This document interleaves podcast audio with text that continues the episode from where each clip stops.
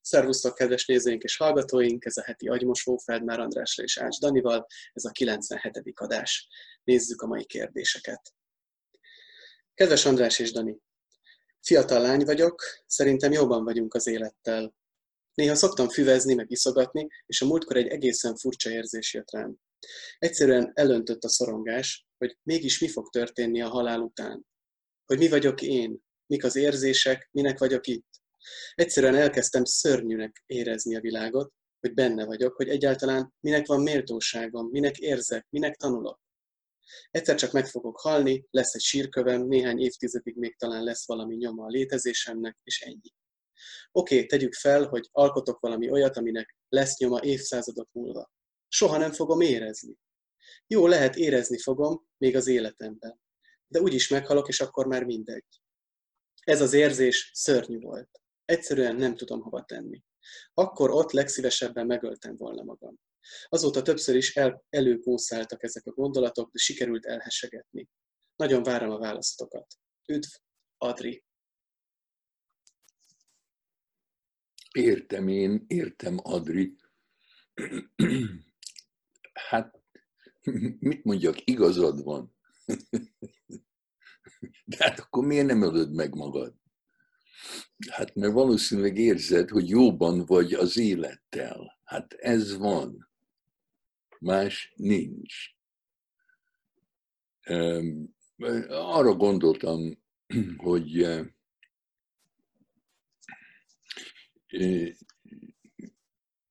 miért hallgatnék végig egy Beethoven szimfóniát? Úgyis vége lesz. Lesz egy finálé, és aztán csend hogy bele se kezdjek. Na de hát nem így van. A, ott, ahol a, a, a gramofon tűje hozzáér a lemezhez, az a pillanat, az van. De hát, hogyha benne vagyok a pillanatban, akkor érdekel engem, hogy ennek a szimfóniának egyszer vége lesz? Gyönyörű ott lenni, ahol éppen van. Tehát a folyamat az élvezetes. Miért kell, hogy legyen eredménye? Úgy beszélsz, mintha például azok a festmények, amiket a buddhista szerzetesek színes homokból csinálnak, mint hogyha értelmetlen lenne az egész, amikor egyszer csinálták Budapesten valamelyik hídon, és amikor kész, akkor beöntötték az egészet a Dunába. Tehát az élményt nem veszi el senki. Az élmény az a tiéd. Hogy mi lesz utána, mi lesz velem, Hát az Isten tudja. Nem tudom, hogy leszek-e egyáltalán. Na és értem, hogy mit mondsz, hogy tulajdonképpen mindannyian akasztófára fogunk, akasztófán fogunk lógni, előbb-utóbb, és akkor mi értelme van az egésznek? Na, de hát nézd, kicsit csókolódni, kicsit zenélni, kicsit kirándulni, és aztán fölakasztanak. Hát az nem ugyanaz, mintha mert nekem ez nem tetszik, azonnal fölakasztom magam. Hát itt, itt valami olyasmi van, hogy ha, ha, ha nem úgy vannak a dolgok, ahogy én akarom őket, akkor nem kérek semmit. Köszönöm.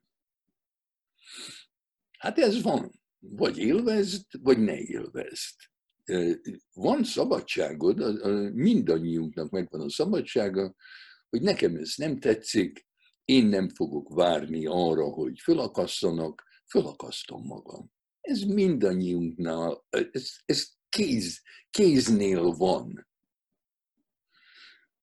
De én, ne, én, én gondolom, hogy nekem jó lesz az utolsó cseppig, amíg, eh, amíg levegő megy ki be a, a, az orlukaimon, eh, valószínűleg valamilyen formában élvezni fogom. Hát, ahogy, ahogy gondolod. Szerinted ez egy kulturális különbség is, mondjuk, hogyha nagy általánosságban azt mondom, hogy keleten több tradíciója van mondjuk annak, vagy, vagy gazdagabb tradíciója van annak, hogy úgy fogjuk fel az életet, hogy hát ennek a része a halál is, és hogy ez egy, ez egy tánc, és hogy nem kell mondjuk egy eredményt várni, vagy ez egyszerűen minden embernek a dolga, vagy lehetősége, hogy, hogy ez gyakorolja, vagy megtanulja így látni? Szerintem ez egyéni. A felébredés a kultúrából is fel kell ébredni. Tehát valószínűleg tök mindegy, hogy Indiában születtél Tibetben, vagy, vagy Budapesten, vagy Vancouverbe, a, a fölébredés során túl kell lépni a családomon, a kultúrámon, a nyelvemen, a, a, a, a testemen. Oké, okay. jól hangzik. Um, nézzük a mai következő kérdésünket. Ennek tárgya szerelem és vágy. Kedves András és Dani, egy nagyon fontos dologban szeretném meghallgatni tanácsaitokat, véleményeteket. 33 éves külföldön élő férfi vagyok. Az utóbbi hat évben nem igazán voltak kapcsolataim. Ha valaki megtetszett, persze elhívtam randira, a radarjaim működtek. Próbáltam párt találni, de nem lett egyik próbálkozásból sem tartós kapcsolat. Többnyire engem kosaraztak ide, előfordult, hogy én gondoltam meg magam, és mondtam inkább nemet. Úgy voltam vele, hogy tulajdonképpen jól meg vagyok egyedül is, mindenáron nem kell párkapcsolat, csak azért, hogy legyen. Sok barátomban tanulok, sportolok, fontosnak tartom a szabadságot, hogy akkor és azt csináljam, amit és ahogy akarom. A szexuális vágyaimat, szükségleteimet igen gyakori maszturbálással, pornóval elégítettem ki. Vágytam persze egy jelentőségteljes, intim, meghitt kapcsolatra egy intelligens nővel, de úgy voltam vele, inkább kivárom, amíg nem találkozom valakivel, aki nagyon megmozgat. Viszont egy hónapja történt valami rendkívüli. Megismerkedtem egy itt élő magyar lányjal, aki teljesen felborította az eddigi nyugodtan csordogáló életemet. Elkezdtünk találkozgatni, és hamarosan kiderült, hogy kölcsönös a szimpátia. Alig akartam elhinni, hogy ez még megtörténhet velem. Intelligens, kedves, nyitott, finom lány. Sokat és tartalmasokat tudunk beszélgetni, rengeteget csókolózunk, közös programokat találunk ki, de van, hogy órákig csak fekszünk egymás mellett az ágyban némán. Nekem ez jelenleg mindennél többet ér, és úgy érzem, hogy már semmi nem olyan, mint előtte volt. Egy dolog viszont nagyon aggaszt. Minél gyakrabban találkozunk és halad előre a kapcsolat, annál gyakrabban érzek megmagyarázhatatlan stresszt és szorongást, ami a libidomra is kihat. Már beszéltünk róla, hogy nem fogjuk elkapkodni az első alkalmat, türelmesek leszünk egymással, de férfiként mégis rendkívül aggaszt, hogy jelenleg még nem érzek semmilyen szexuális vágyat. Rettegek tőle, hogy állandósulni fog ez az állapot, ő pedig egy idő után meg fogja unni és otthagy. Mikor együtt vagyunk, van néha spontán erekcióm, de jelenleg még nem állok készen egy igazi nemi aktusra. Úgy érzem viszont, hogy ketyeg az óra, és előbb-utóbb muszáj lesz, csúnya szóval élve, produkálni valamit. Úgy érzem, belerokkannék, ha emiatt futcsolna be a kapcsolatunk. Ez a szorongás viszont nem akar alábbhagyni, ami így egy öngerjesztő folyamat. Ti mit gondoltak erről? Bekattantam? Köszönettel, Csaba. Igen, bekattantál.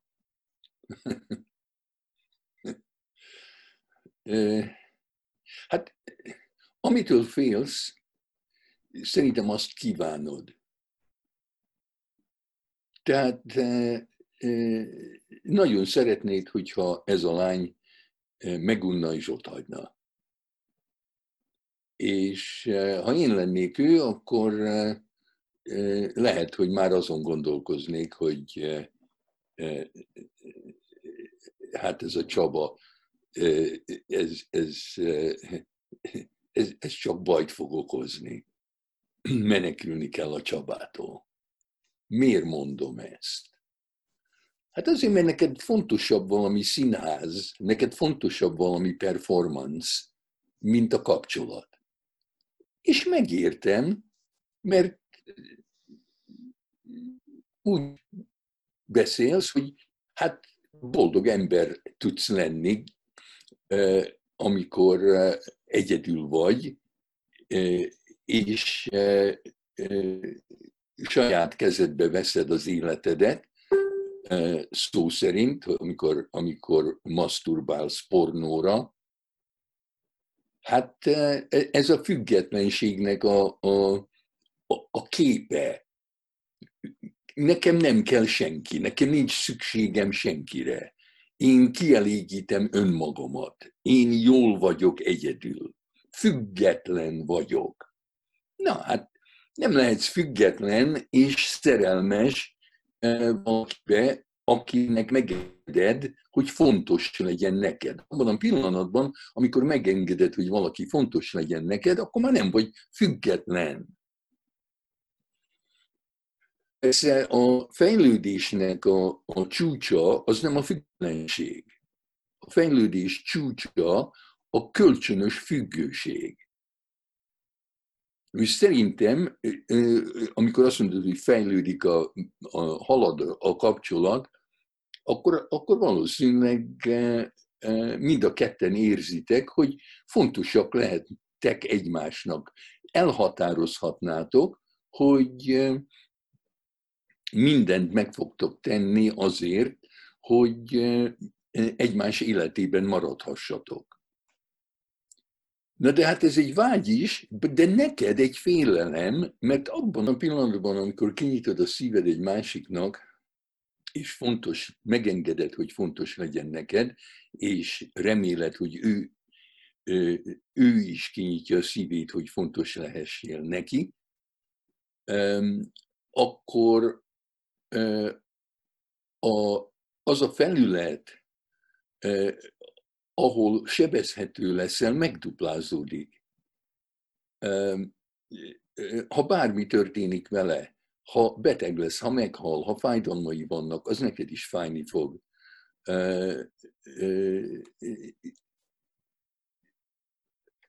Ha megengeded neki, hogy ő legyen fontos a te szexuális kielégülésedhez, hogy ő nélküle nem tudsz a paradicsomba lépni, hogy ő az a kapocs, a, a, a gyönyör és te közötted, e, ami nélkül nincs többé gyönyör, amikor nem akárkivel el tudod élni a, e, meg tudod élni a szexuális kielégülést, amikor ez személyessé válik, hát akkor, akkor rettenetesen függővé válsz.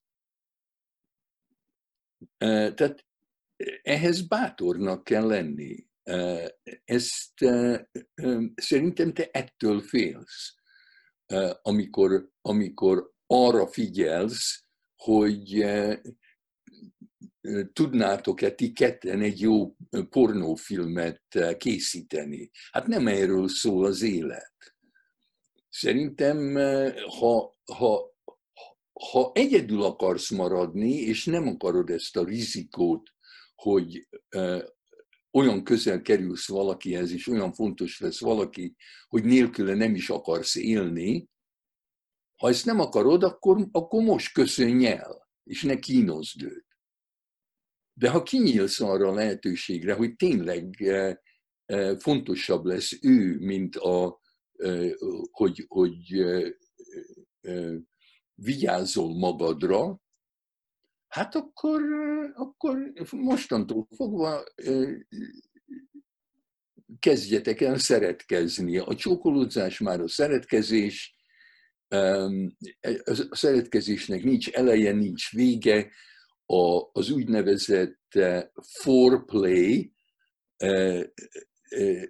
az ott kezdődik, az az utolsó orgazmus után kezdődik, tehát az egész élet foreplay, állandóan szexelhetsz a szeretőddel, és vállald el, hogy kölcsönösen függ, függeni fogtok egymástól, és akkor megérkeztél egy, az emberi létnek a csúcsára. De hát sokkal, sokkal biztonságosabb egyedül lenni, és nem függeni egy nőtől, hanem a kezed és, a, a, és bármilyen másik nő a képernyőn elég arra, hogy boldog legyél. Te választása. Ennek van, ehhez van köze annak, amikor a Leng valami olyasmit mondott, hogy azt keresi, hogy hogyan találhatná meg a kapcsolatot a paradicsommal, nem egy másik emberen keresztül? Igen, igen, amikor, amikor a Leng rájött, hogy a felesége megcsalta, akkor nagyon mélyre zuhant, akkor nagyon óriási fájdalmai voltak, és nehéz volt neki túlélni azt a csalódást. És akkor mondta, hogy hát talán, ha az ember nem akarja azt a fájdalmat, ami elkerülhetetlen akkor, amikor valaki, akinek, aki felé kinyíltál, megcsal, otthagy, vagy meghal, akkor a paradicsommal való kapcsolatot máshol kell keresned, nem egy másik emberen keresztül, nem egy másik halandó emberen keresztül, hanem spirituálisan, hanem a meditáción keresztül, a, a, a lelken túl, a, a, a, a spirituális szinten. Oké, okay. Nézzük akkor a mai harmadik kérdésünket. A tárgya elrontottam? Kedves András és Dani, egyedül vagyok itthon a gyerekemmel, aki egy éves múlt. Sajnos úgy adódott, hogy semmi segítségem nincs, egyedül állok helyt mindenben, ami eléggé leterhelő fizikailag és pszichésen is. A barátnőim voltak a mencsvár, mindig jöttek és segítettek nekem, de a mostani helyzet miatt már két hete velük sem tudunk találkozni, legfeljebb telefonon beszélni, ami sajnos nem ugyanaz. Nagy a bizonytalanság mindenhol, szinte érezni lehet a feszültséget, feltételezem a gyerek is emiatt kezdett el minden olyat csinálni, ami bosszant. Egész nap kárálhatom, hogy nem, nem lehet, nem szabad, annak ellenére, hogy az engedékenyebb szülők közé sorolom magam. Újabban az éjszakák is zűrösek, a gyerek sokszor ébred, így nem csak a kialakult helyzet, hanem a fáradtság is eléggé rányomja a bélyegét a mindennapjainkra. Mint egy ördögi kör, egyre fáradtabb és feszültebb vagyok, amire a gyerek még több rosszalkodással, agresszióval és csapkodással reagál. Már ott tartok, hogy szombat óta nem telik el nap, hogy fel ne emeljem a hangom, sőt, már a kezére is ráütöttem kínomban. Bántalmazó szüleim voltak, pontosan tudom, milyen úgy felnőni, hogy ez a légkör vesz körül, és mindig igyekeztem elkerülni, hogy a gyerekem hasonlókat éljen át. Pont ettől félek, hogy olyan lettem, mint ők.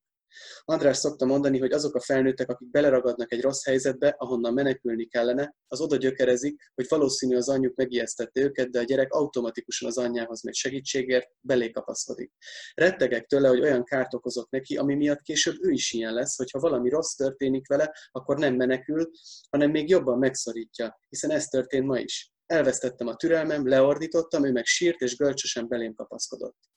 Most már aludni sem tudok, mert annyira ezen kattogok, hogy mi lehet a megoldás, hiszen egyedül sétálni tudunk kimenni, de nincs lehetőségem kikapcsolódni, pihenni, hiszen pici még a WC-re is velem jön, semmi én időm nincs már. Kérlek, adjatok tanácsot, mit tegyek, vagy nyugtassatok meg, hogy nem rontottam el teljesen, és még van kiút. Úgy érzem, hogy elárultam, és véglegesen leszerepeltem, mint anya. Csak remélhetem, hogy a helyzet valahogy orvosolható, hiszen alapvetően jó és szeretetteljes a kapcsolatunk, odafigyelek rá és az igényeire, de most nagyon mély ponton vagyok, és nem látom merre tovább. Válaszatokat előre is köszönöm. Nikol. Nehéz helyzetben vagy, az biztos.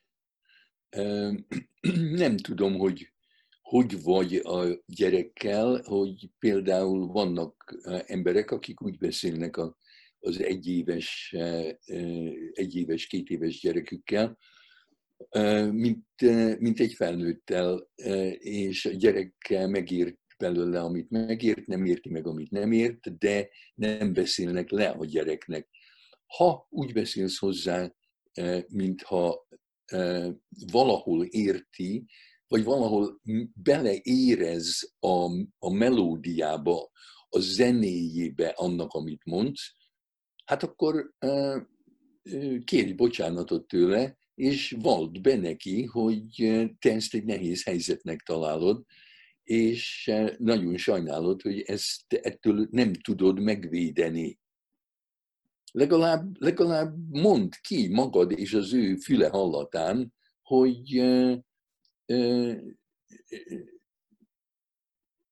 a szándékod jó, de nem vagy egy tökéletes ember. Ő neki szüksége van rád, úgy, ahogy vagy. A Vinikat, aki gyakran tanácsot adott anyáknak, mindig úgy fejezte be a mondókáját, hogy a, a, a gyereknek nem egy vinikatti anyára van szüksége, nem egy tökéletes anyára, hanem arra a személyre, aki az anya éppen. Tehát a, a gyerek téged akar, a gyereknek veled van kapcsolata. A gyereknek nincs semmi e, gondolata arról, hogy jaj, e, az anyám nem jól csinálja a dolgokat. Úgyhogy nem magadról tökölj, hanem legyél vele. Akár jó vagy, akár rossz, akár megijeszted, akármi van, te vagy fontos neki. Mint ahogy akármilyen rossz is ő, ő a gyereked. Ez van.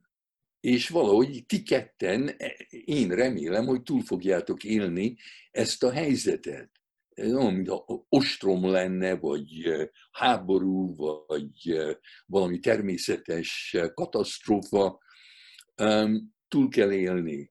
És amikor majd visszanéztek erre a korszakra, az lesz fontos, hogyha a gyerek 20 év múlva meglátogat, és vannak valami emlékei, ami, ami rossz érzéssel tölti el, akkor te megmondod neki az igazat, hogy ja bizony, be voltunk zárva, el voltunk különítve, és én nem, azt nem tudtam, hogy mit csináljak veled. Hogy feldühítettél, nem tudtam elengedni a, a, a korlátaimat, te meg nem tudtad betartani a korlátaimat, nehéz hónapokon mentünk át. A, a trauma az soha nem az, ami történik a gyerekkel, hanem a trauma az, hogy később nem lehet beszélni róla. Tehát ha megígéred, hogy erről szívesen, szégyen nélkül, talán egy kis bűntudattal, de elhatározott, hogy őszintén fogsz tudni vele beszélni, akkor szerintem nem lesz nagy baj. Különben praktikusan, például amikor az én fiam a falra akart rajzolni, akkor hát én nem akartam, hogy ő a falra rajzoljon, akkor azt mondtam, hogy a falra nem lehet rajzolni. Rajzolni lehet. És föltettem a falra egy nagy darab papírt, és azt mondtam, a papírra rajzoljon a falon. Tehát megengedtem neki nagyjából, amit akart csinálni, de nem engedtem meg neki, hogy az én falomat beszínezze. Tehát mind a ketten egy win-win szituáció alakult ki. Na hát tudom, hogy egy kis helyen ezt nem, minden ilyen problémát nem lehet megoldani, de lehet, hogyha az attitűdöd az, hogy amit tudsz, megengedsz neki, bizonyos körülmények között, a lakás egyik sarkában, vagy a fürdőszobában, vagy valahol, de nem máshol, akkor örülni fog annak, hogy tulajdonképpen csinálhatja azt, amit akar, csak nem egészen ott, ahol téged dühítene. Tehát minél jobban vele tudsz lenni, és az ő szemszögéből nézed a dolgokat, de nem felejted el, hogy mik a határaid, akkor valahogy szerintem túl fogjátok ezt élni. Egy másik dolog, ami eszembe jut, hogy talán van egy barátnőd, aki esetleg megreszkírozná, és te is megreszkíroznád, hogy veled legyen, vagy te, te lehessél velük. Szükséged van egy, egy több emberre, ne képzeld, hogy egyedül lehet gyereket nevelni. Hát ez egy rettenetes teher. Tehát legyen empátiád a magad irányában. Ha nem tudsz találni embert, aki a gyerekeddel tud lenni, amíg te egyedül mehetsz sétálni, hogy egy kicsit egyedül lehessél, hát akkor, akkor értsd meg, hogy ez egy különleges helyzet, és senki a te helyedben nem tudna jobbat tenni. Ne, ne képzeld azt, hogy te vagy rossz, és mások jók, lehet, jók lennének. Minél többet tudtok kint lenni, annál nagyobb az ő szabadsága, minél inkább el tudtok fáradni kint, annál jobb lesz bent. Fogadd el, hogy ez nehéz, és ha élve kikerültök ebből mind a ketten, akkor jót tettél esetleg, ha ez szóba kerül, akkor visszanézhetitek ezt az agymosó részt együtt. E, még az jutott eszembe, András, hogy azt szoktad mondani, azt hiszem a születési traumákkal kapcsolatban, vagy a kora gyerekkori sérülésekkel kapcsolatban, hogy sok szeretet és sok odafigyelés és odaadás az azért tudja ezeket gyógyítani.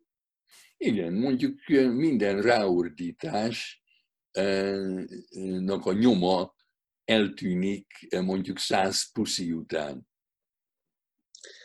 Oké, okay, akkor puszira fel. Minden jót mindenkinek, és legközelebb találkozunk. Köszi András. Sziasztok!